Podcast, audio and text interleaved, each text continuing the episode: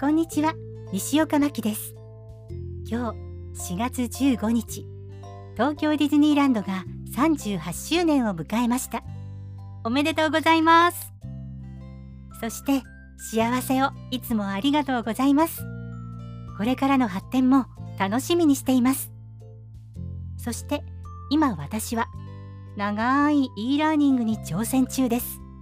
ありがたいことに前回と同じリンクトインラーニングの吹き替えのご依頼をいただきました。前回低い声で話し続けるのって大変とお話ししましたが今回はそれよりももっとトーンを落としてほしいと。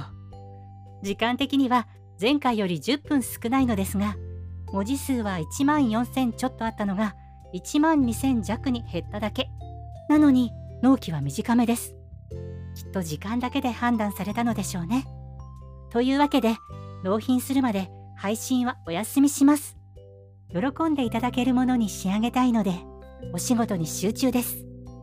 来週中には再開できると思います。